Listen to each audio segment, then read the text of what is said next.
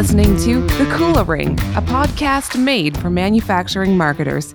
Here are Carmen Perry and Jeff White. Welcome to the Kula Ring, a podcast for manufacturing marketers brought to you by Kula Partners. My name is Jeff White, and joining me today is Carmen Perry. Carmen, how you doing, sir?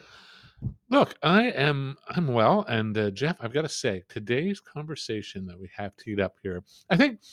Look, I, I mean, I don't want to uh, suggest to the listeners that I typically know what's going on because I often don't, and I cannot quite predict what's going to happen in these shows. But this one feels even looser than normal. Well, you know, and, and I, I think we're outmatched. I think it's going to be an interesting uh, dialogue. and, uh, and, and I, I really like the concept that we're covering today, and uh, I think it's um, uh, ripe for being contrarian, which is something Mm. I uh, generally embrace. So let's uh, let's give it a go. Let's see where we go, and I don't know. It could be a complete and utter disaster. I, I don't see it. I think it's going to be good, but uh, I do think it's going to be unpredictable. All right. Yeah. So uh, joining us today is David Koerner. David is the VP of Global Marketing for 75F. Welcome to the Kula Ring, David. Thanks, Jeff. Thanks, Carmen. Thanks for having me. David, it's a pleasure to have you on the show. Um, look, let's uh, uh, tell tell our listeners what 75F is before we uh, dive into the topic of today's show. With both, Sure. We're a Bill Gates backed tech company. We're based in Minneapolis. We design and manufacture uh, smart sensors and controls to make commercial buildings healthier, more efficient, more comfortable. Um, we're uh, one of the leading IoT based building automation companies, and we recently announced a large investment from Siemens, traditionally one of our competitors. So uh, that was very exciting. We work primarily with office uh, with offices and with manufacturing facilities where there's a lot of mixed spaces. That's a loading dock, a warehouse, um, you know, maybe some manufacturing lines, and a bunch of administrative offices. And we lower energy in those spaces while improving indoor air quality with um, with a control system that works out of the box and, all, and is a lot different from existing systems today. I think it's fair to say that you probably see yourselves uh, as a, not necessarily a newcomer, but certainly somebody with a different perspective from uh, a lot of your more established competitors. Yeah. Sure, we view ourselves as a disruptor, but in order to be a disruptor, you have to disrupt. And we haven't quite disrupted yet, but we're working on it. I think uh, when we turn competitors into partners, which was one of our COVID strategies, um, which is something that you see, I believe, with the Siemens investment, then it's uh, it's a sign that we're moving in the right direction. We're moving towards uh, being the disruptor that we'd like to be. I gotta say, as a as a marketer, I don't envy you at all in this. Uh, in that your target audience, uh, basically uh, people responsible for making these decisions in commercial buildings, can be incredibly difficult people to reach. Extremely difficult, yeah, and a very difficult space dominated by five large competitors. Um, Honeywell, ABB, Schneider, Carrier have done a great job um, for a long time. But the products that we're competing with, in many cases, are collecting Social Security. I mean, these are very old systems. They're wired, they're overbuilt for most customers. And so, what you see instead in most buildings is, uh, you know, you're told not to touch the thermostat on the wall, or it's too hot or too cold in a conference room, or um, you know, essentially the system isn't working for the building. And so we've made a lot of headway because we have a lightweight product that works and is um, able to bring buildings and customers online, built in analytics, and uh, help customers get on a path to carbon neutral. So essentially, we're competing against these huge competitors and we're trying to do it in a new way. And the new way that we're here to talk about today is this notion of uh, uh, striving to be asymmetric and kind of unpacking, I guess, everything that that means. And I, and and I've got to admit, you, you led me down the path of suggesting we were going to talk about this before you told me about the Siemens investment. Which, I mean, so now we have a. I had this David Goliath thing, but I didn't know David and Goliath were in bed together David. until just now. It's still David. We moved from pebbles to full size rocks, but we it's still we still got it, David. You still got a slingshot Complex. against the cannon. That's yeah. right. Yeah. So, so what do you mean by this? I mean, uh, I- I think the notion marketing to be uh, asymmetric could mean a lot of different things to different people. So tell me what you mean by it. Yeah, Carmen, I started at 3M. I, I spent eight years there. And 3M is a company, um, one of the world's great manufacturers, very good at being big, um, you know, leading with a big chip stack. And when I joined tech startups, I joined because, um, you know, I wanted to have more control or run the show or something. And what took me a long time to adjust to wasn't that it was much more tactical than I was used to, as much as it was that the strategy fundamentally had to change. It took me like five years to figure out that um, you know without 3M, you're starting with with nothing, and uh, I was under resourced compared to competitors. We were launching products in new spaces. We were trying to define new categories all the time.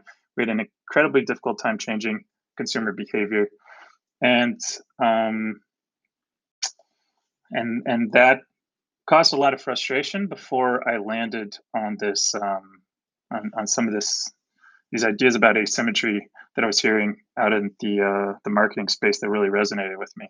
Essentially, this idea that if you have to take the the four lane highway into Baghdad or the single dusty sandy track, you should always lead your tanks down the sandy track. Like that's always going to be higher ROI activity um, you should never be doing something that your competitors can do better than you. If it ever comes down to who has more resources, then we're going to lose because we don't have the the content teams, we don't have the the the growth tactics that our competitors do. Yeah, media spend alone is just so hard to so go hard to against. overcome. Yeah. Yeah. So how mu- I guess you know part of what you paint there, David, is sounds like it's just this endless quest for new in some way. Um, that that that that kind of any new though. It can be. It can just be different. well, or t- yeah. So that's why I'm kind of wondering. Kind of is it can it be a tactic done in a different way? I guess how do we uh, how, how do eh, or does it just lead to a point where you're just kind of jumping on the absolute latest and greatest thing because it's new? That's probably a, a mistake marketers make. I don't know what you guys think, but I feel like nobody loves new more than marketers. Um, the thing I'm hearing about right now is uh, Zuckerberg's um, metaverse and what metaverse means or meta, whatever it is. I think it's all BS. But um, I think uh, there's also probably uh, this problem that we want precise answers that are wrong instead of vague answers that feel right. So we um, can invest some money in something new in order to uh, you know kind of reduce risk or something. But um, I, I don't think it's it's constantly chasing after what's new. I think it's just questioning what we think about our customers, our marketing organization, or where our spend is going. And that questioning what we think means that we do a lot of unconventional things here. We shut down our Facebook page um, shortly after I joined. We stopped. We shut down our blog completely. Um, we do occasionally post, but not very often. And that just was a conversation about like, what would Honeywell do? We share a city with them. They have 23 or 26 content writers within their business team. Like, how is my team of seven or nine people going to compete with Honeywell's newsroom of content writers? Um, like, would Honeywell do this? If the answer is ever yes, then we should probably kill it off. And that means they have more channels. They're going to have a TikTok and a Snap and an Insta and all this other stuff. Um, so let's let's cut that right away. And then they're going to have uh, much richer content. They're going to take industry positions that um, you know try to influence customer sentiment about the future of smart buildings or smart cities. We need to avoid all those places, not just the um, channel, but the message and tone. Those are places where we're never going to win long term. This is interesting to me. This notion, because it happens in almost every industry, there gets to be a bit of a song sheet that every competitor seems to be singing from. You know, I- the, pa- the, the the packaging space I always like to beat up on. We have a number of flexible packaging customers, um, and maybe that's why. Um, but I mean, every, they all want to bang the drum of sustainability, um, and, and they all sound exactly the same in doing so Mm. right? Um, and uh, uh, so it, some of it takes the courage to kind of talk about it in different ways that the leaders aren't. I, I feel like that's at least part of what you're telling me here, David. Of course, yeah. The the most awkward thing is usually when I explain it to a founder. Um, I was a fractional CMO for a while, so I got a chance to talk about this, and then I moved, um, you know, client side with a full time role here, and now I get a chance to actually do it. and the uh, the most common thing that I hear from a founder is, "Well, what are you going to do then?" Uh, you know, I say, "We are completely wasting money on our paid social spend, so we shouldn't be doing it." And um, most of our content is is meaningless and ineffective, and we should be shutting down most of our content um, also. And um, you know, our white papers we don't have high engagement, so let's consider killing off some of those. Then they're like, what what's left?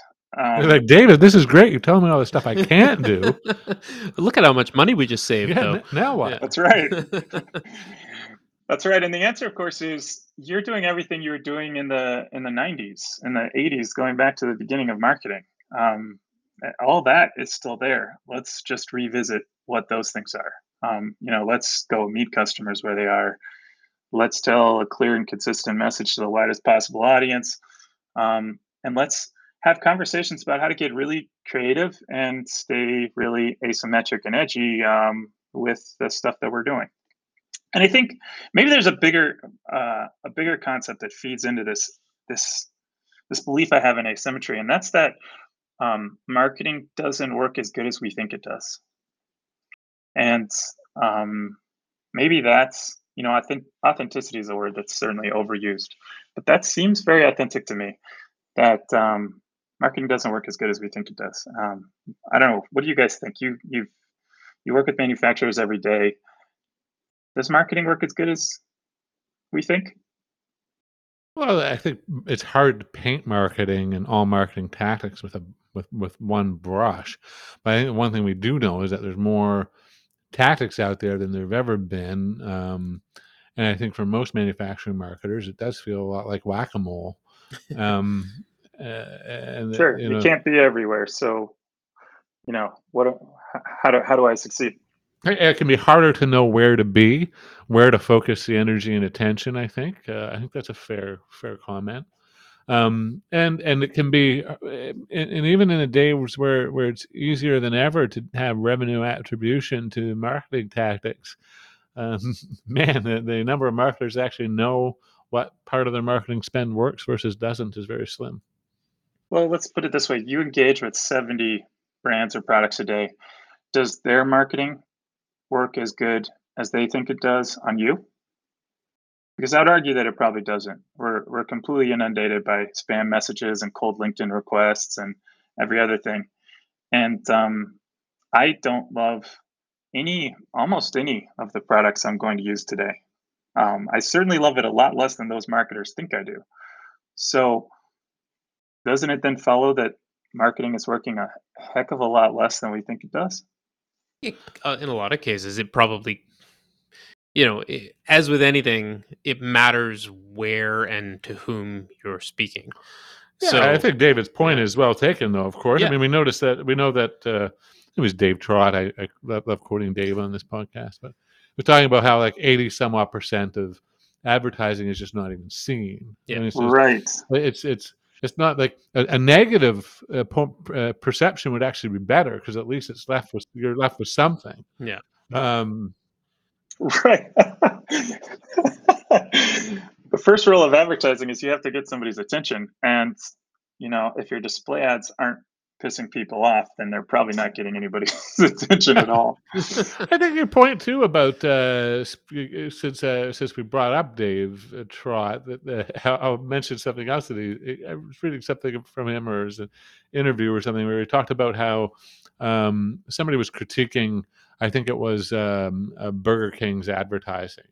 And he was like, "Well, that's because people don't understand that Burger King has a different job in their advertising than McDonald's has. Uh, Burger King's job is to convince you to to to switch from eating McDonald's burgers to eating Burger King burgers. Whereas McDonald's job is to convince you to eat more burgers, knowing that if people eat more burgers, more of them will be McDonald's burgers, right? Because they're the market leader. Um, and that I like that. I was thinking about that as you were talking about this realization coming from 3M uh, to 75F, which is really weird. 3M, 75F. We need to talk about that. Anyway, um, uh, uh, but but with that realization, hold on a second. The strategy needs to change. What I'm trying to do is not even about the tactics. Yeah, They- they ain't even the same sport. no. Yeah, Yeah. exactly right. Yeah.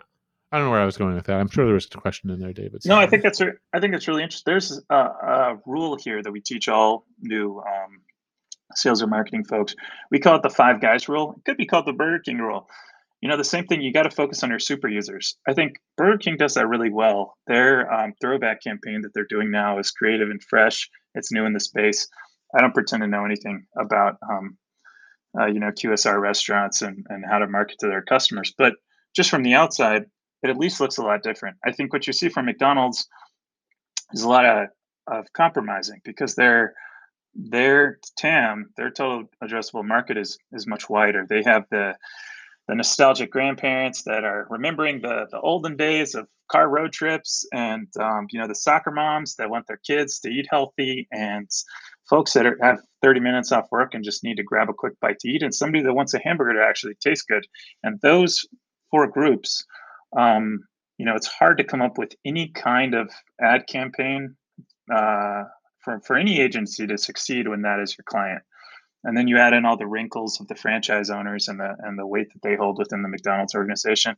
And you and what you get is this McLoving it, you know, like watered down da da da da da, you know, kind of ad campaigns. And I guarantee that nobody's loving it. Like uh um, man, I just blew every any shot I have at working at McDonald's. But, uh, yeah. My guess is their market share wouldn't it. necessarily. yeah uh, and, and that's just it and that's you know that's a big part of what you're saying is that there's well, their you know, job they, is they have they have uh, a great strength and a great market and and they will always well not always but you know goliaths have been knocked off before but you know I think it is the job of the insurgent the new guy the you know somebody else to you know in a lot of ways what we're sort of talking about is going back and studying more ogilvy and doyle dane bernbach ads from the 60s and trying to understand how they talked about the up and comers than it is yeah, about maybe. trying to uh, be number one. That's right. I know? think so. So Burger King is solving their problem with, um, you know, creativity, this fresh campaign, um, perhaps understanding a narrower customer, a younger customer. I think perhaps a little better. Um, Five Guys is going even further their product and brand experience, experience, but just talking about asymmetry. Um, you know, we we've used that word, but practically, how would I launch? a new burger franchise today, I, let's say I buy a couple of stores. Let's say my product is good. Um, one asymmetric way would be instead of investing the uh, 72 million that McDonald's invests every year on social media, um, uh, their social media agencies and stuff, social media bias everywhere. You know, they have they have they not only have the Instagram and the Snap and all these other things, but they're posting like 12 times a day with very um, asinine and generic messages that are appealing to a widest possible group of people. I mean, instead of that, take that money and just throw it off the roof. Um, throw it off the roof of your building. Announce on social media that in your White Plains burger location, you are going to throw your social media spend for that week, day, whatever, off the roof of your building. And I guarantee you, you'll generate more likes, follows, shares. You'll sell more burgers at that White Plains location than anything McDonald's is doing with their social spend. So when you're when you're trying to be asymmetric, I think it means getting very unconventional about um, the tactics that you're using to achieve a desired result. And you know, throw it off the roof is one really easy way of of asking whether should we really be doing this thing. You know, um, is this something that customers actually want, uh, or should we just take take the money, just throw it off the roof, and and that would be a better use of funds. Buy your customers. Right. Yeah.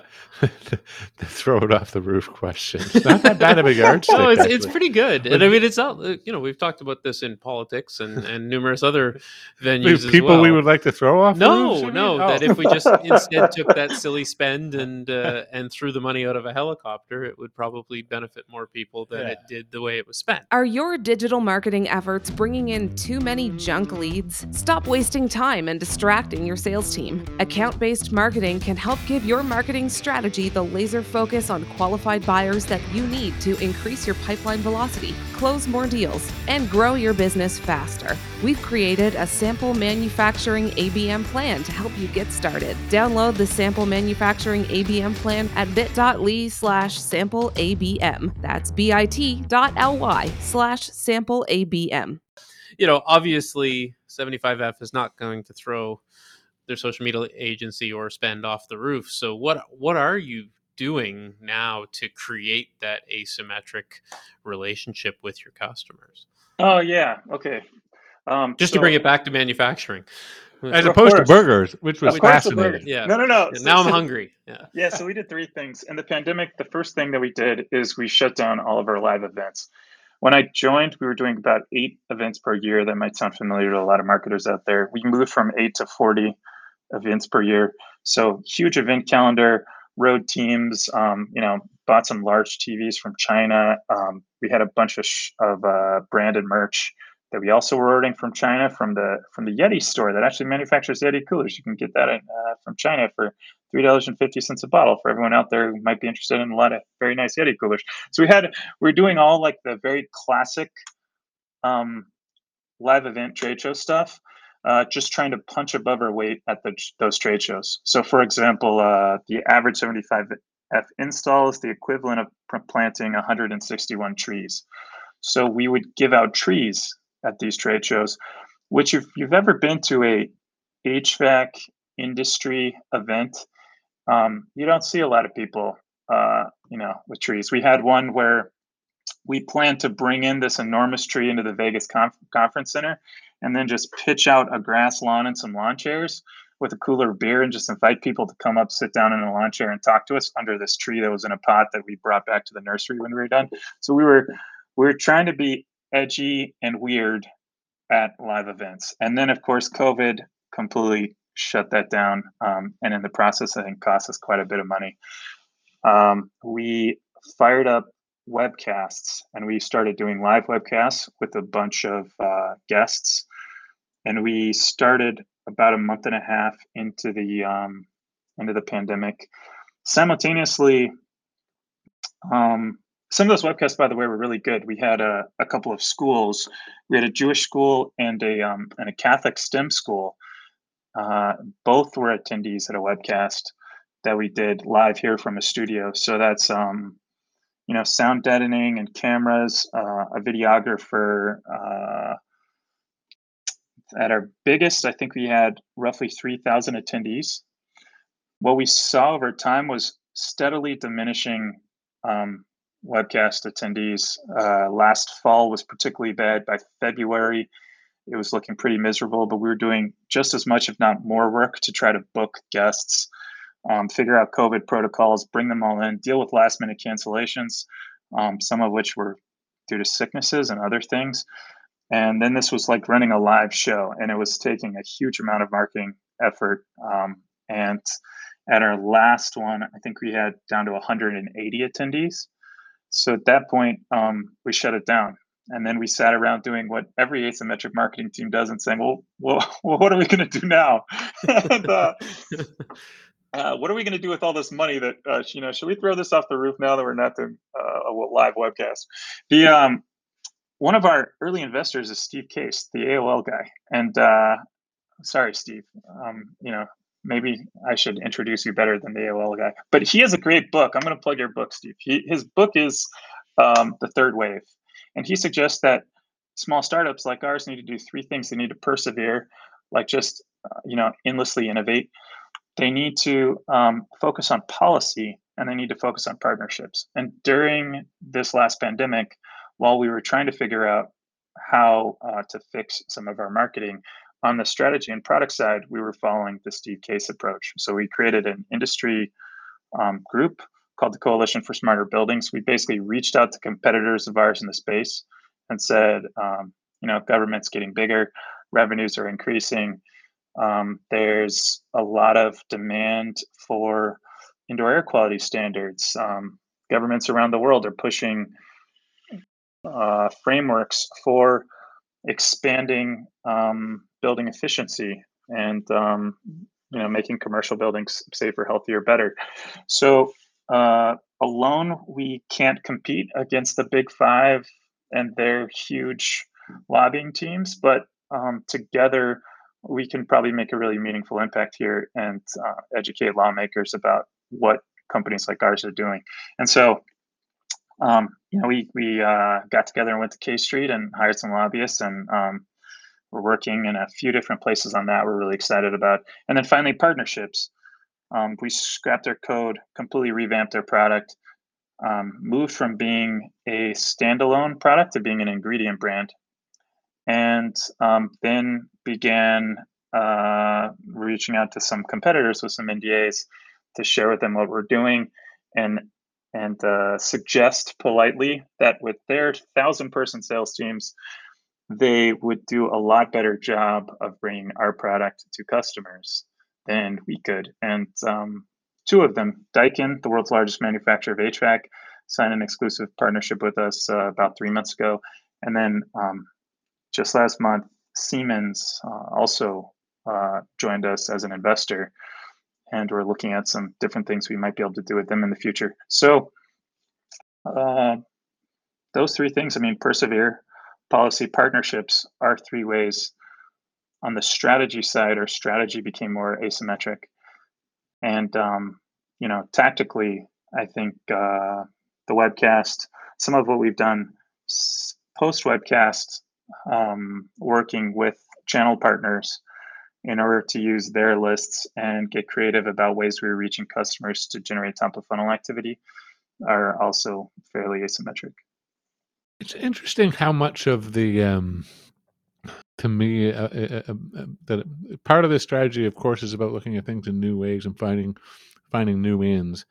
But then uh, a big part of it does seem to be about recognizing uh, when to say when. Yeah. Um, and what your place is in the market. Well, how, this how idea of kinda... three, you know, we started off with three thousand people, and now we're down to a you know hundred and some. Maybe we should pull the plug. Yeah, and you know, a lot of people would continue to run with that marketing investment for another five years before they'd pull the plug, especially given the investment to set it up. Mm. Yeah, sunk cost yeah. and all that.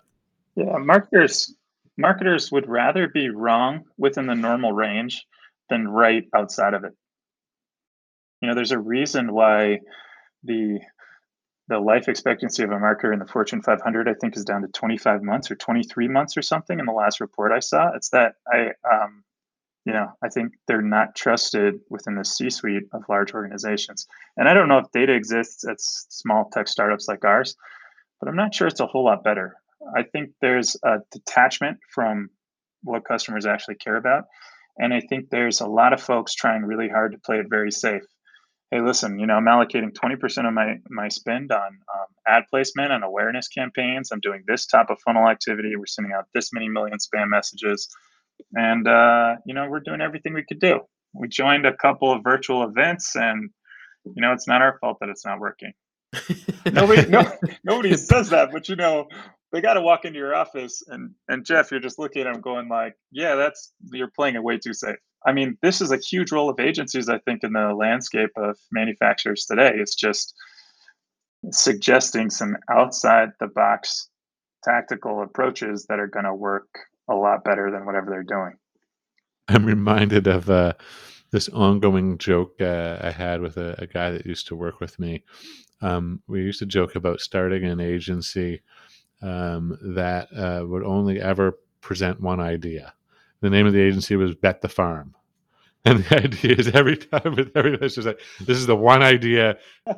Bet the farm on this. This is it. it's like all in. To be fair, but, we have had some of those ideas. it's for sure. But I, I you know, I, I hear what you're saying about marketers playing it safe, and uh, I think there is some of that.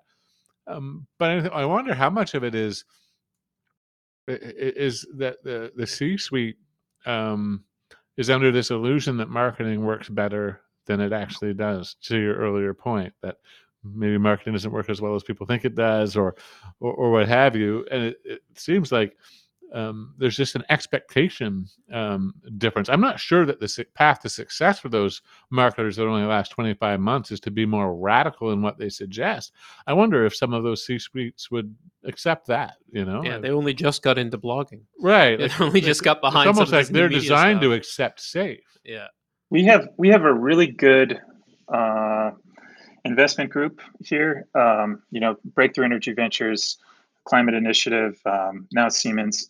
We also have a great leadership team. And I had an early conversation with their CEO before taking this job, where I explained to him that his marketing was not working as good as he thinks it was. And one of the things I pointed out is that as a company, we offer guarantees to customers. Um, you know, we will guarantee you save 30 to 50 or sometimes 60% of energy savings in your building. Um, Facebook, Google, um, any ad agency, none I guess I've heard of, cannot offer that claim. And that's because marketing doesn't really work as good as it as we think it does. If it if it if it did, it would be very easy to offer even a very simple guarantee. And it's not. Um, if you have a 1% CTR, which is pretty good for a lot of campaigns, and if 2% of those people end up converting, you know, a 2% conversion rate after that, then you're one in 5,000, 0.02% success. And one of the things we talked about, like that would be completely unacceptable in almost every other industry. Your marketing isn't working. And if you can convince the folks within your organization that your marketing isn't working, that we don't know why our customers buy, and we don't pretend to. We're just trying to influence a customer choice. If you if you believe that marketing isn't working, then doesn't it follow that you should try to turn up the dial to 11 in almost everything you're doing? That you should try to really punch above your weight, that your traditional trade show displays or literature or whatever is probably not good enough, that it probably makes sense to spend a little more money, engage in an agency, um, do some market research and understand who actually where your 80 20 is and just r- continuously reinvest in the highest roi activity um, just punch above your weight everywhere you can as often as possible like you can't become asymmetric unless you first have some kind some degree of honesty about how how lousy most of your stuff is uh, I love Diet Coke. You know, I don't know why I love Diet Coke, but I'm fairly sure the guys at Coke don't know either. Um, I love almost everything about what Nike does as an organization. Again, I keep moving away from manufacturing because I, talking about oil and gas and how much I love undersea oil and gas in the North Sea or some other manufacturing company would be kind of boring. But uh, you know, I love Nike's um, ad campaigns. Uh, Wieden+Kennedy, all the great agencies that they've used and and you know just hall of fame campaigns but personally adidas has always spoke to me as a product i don't own any nike products you know why is that the answer is that there's um, that that marketing is not science that, that i think there's a lot of art. I don't know what you guys think but um, it doesn't work as good as we think it does. We don't understand why our customers buy it. They don't either. So instead of pretending that we do let's instead just turn the dial up tell the clearest possible message to as many people as possible make sure they hear it get their attention even if it ends up that they hate it I think that there's um I, I love the the the honesty in that and I um you know I, I can't help but but largely agree and I think too people are very unreliable witnesses to their own behavior. I mean people to you say you say that they don't know why they buy and and neither do you you, know, you may not know why you buy either and you certainly if asked in a survey or by a market research person after you purchased why you purchased chances of you actually being able to answer that honestly is or I shouldn't say honestly because you're probably being honest, but it doesn't mean you're being truthful. Yeah. because you, you just you may don't just know. not know. Yeah, yeah, Yeah. yeah most most of the people who buy our products don't love it and never will and they don't understand why they buy it um, that's something that's very hard to accept it's just, that's probably as hard to accept as um, you know the marketing itself doesn't work as good as we think it does or our content isn't as effective or engaging as we think it is Um, but you just but it just feels right. You see it again and again, and it's true for you as a consumer of many B2B or B2C brands. And that I think is probably the North Star that we should be using when we think about these things is, uh, you know, does it work for me? Do I want to be having a conversation online on social media with the folks that are making my toothbrush or, you know, no, I, I, I don't at all. And I don't want to be reading 11,000 word blog posts or uh, you know pillar pages or something for SEO content about them either. I don't want to engage or um, you know share or co-create with them. Um, it's a simple transaction. I don't care about them as much as they think they do, and their marketing doesn't work as good as they think it does. Uh, I, I, would beat you up a bit on the self-reference criteria there. do it, do it. But but uh, I think, I, I think there's a solid point there. Yeah. yeah. But and I think the the advice underneath of it is uh, even more solid. This notion of really you're telling marketers do less, but do it better. But but and and and ask yourself when you before you do something, is this something I can? I love the Spinal Tap reference, so I'll use it again. But is this something that can dial to eleven? Um, and, if and if and if it isn't, um, or if dialing it to 10 or 11 only gets me at the same level as where my competitors are at now, then it's probably a good idea to start looking elsewhere. Yeah, we we make building controls. Um, they have uh, twin onboard ARM processors. Instead of just measuring temperature and humidity, we're measuring temperature, humidity, VOCs, light, sound, CO2. Um, I like to think our tech is really, really cool. We think our tech is really, really cool. Like we're a, we're a company that's 95% engineers with a smattering of other people. Um, but our customers don't. Our customers do not care as much as our engineering or our founder or our CEO thinks that they do. They don't wake up in the morning and say, you know what I really want to do? I really want to install some cool wireless sensors in my building so I can measure, you know, uh, indoor air pollution in real time. Like nobody has ever said that. And the realization that they don't care pushes us as a marketing organization, me as a marketing leader, to um, to really try to always be at 11. The other thing is, I think the the frustration that a lot of marketers feel is that within their uh, leadership teams or executive teams, there's a feeling that our product matters more to our customers, that it's more unique, and that our customers understand it more than they do. Uh, and in, in practice, it doesn't matter. It's not very unique, and our customers really don't understand what the heck it is that we do for them. And um, so it's not just a matter of turn up the dial to 11 on everything. It's let's figure out how to um, get customers to try our product so that they'll love our brand.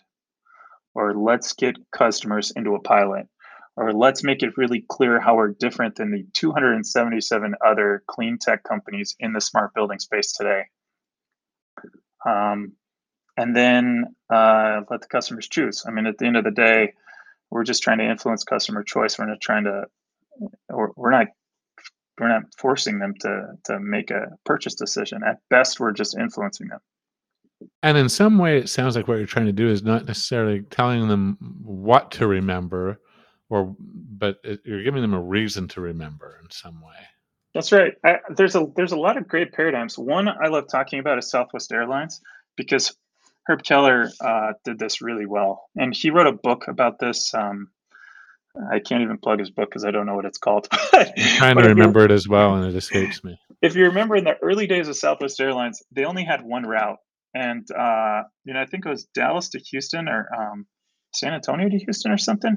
It connected three cities, I think. Yeah, yeah kind of go. a triangle in in, in Texas. So they had the on. oldest aircraft in uh, the fleet because they were buying old Pan Am cast-offs or whatnot, and the FAA wouldn't grant them any other routes here in the U.S. So um, it was just one route all the time, oldest aircraft.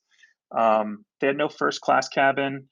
It was it was uh, it was actually the worst domestic user experience. Let's say. Um, and what did they do? In newspaper ads, they advertised nine dollar round trip fares to Houston, uh, you know, in Dallas or whatever city it was.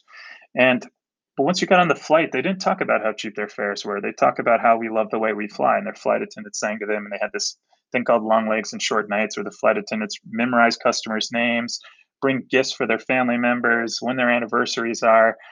Um, they talked about democratizing air travel. Sit by whoever you want. Talk about whatever you want. Um, and you understood what we love the way we fly meant when you tried the product. And I think many marketers also get that wrong. They work the opposite direction. They try to get customers to love their manufacturing brand so that they'll try their product instead of get them to try their product so that they will um, understand your product and love your brand.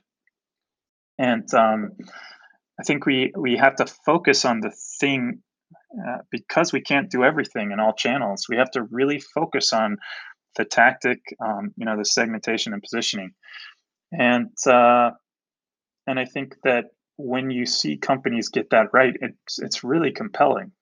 Um, we're not trying to. It's always easier to convince somebody to jump off a bridge than it is to convince them that it's a good idea. And I think uh, too often we're trying to convince folks that it's just that this is a really good idea that you need this this tech this piece of hardware this compound for your manufacturing process. And um, no you don't. We want you to try this. Take the pepsi challenge. You tell us if it works better. If it does then we'll talk to you about how it's made with um, you know it's it's all organic. It's not made with any harmful chemicals. It doesn't leave any residue in the mold. It doesn't whatever the heck the thing is whatever those features, advantages, benefits are, they resonate much more after you get to a demo or pilot than they do before. So focusing on the right place with the right message and turning that up to 11 is what, what you're always trying to do, I believe. Man, what a, that's a good place to leave it. Absolutely. Look, anytime that we can uh, have a Spinal Tap reference, bring up the Pepsi challenge, etc. All Airlines, in one. Yeah, I mean, this has been a uh, Yeah. A tour de force of marketing reference. Uh, yeah. So, No, really great conversation, David. Thank you. Thank you guys. it's Appreciate been a pleasure. David. Thanks for listening to The Kula Ring with Carmen Pirie and Jeff White. Don't miss a single manufacturing marketing insight. Subscribe now at kulapartners.com slash the kula ring. That's K-U-L-A partners.com slash the kula ring.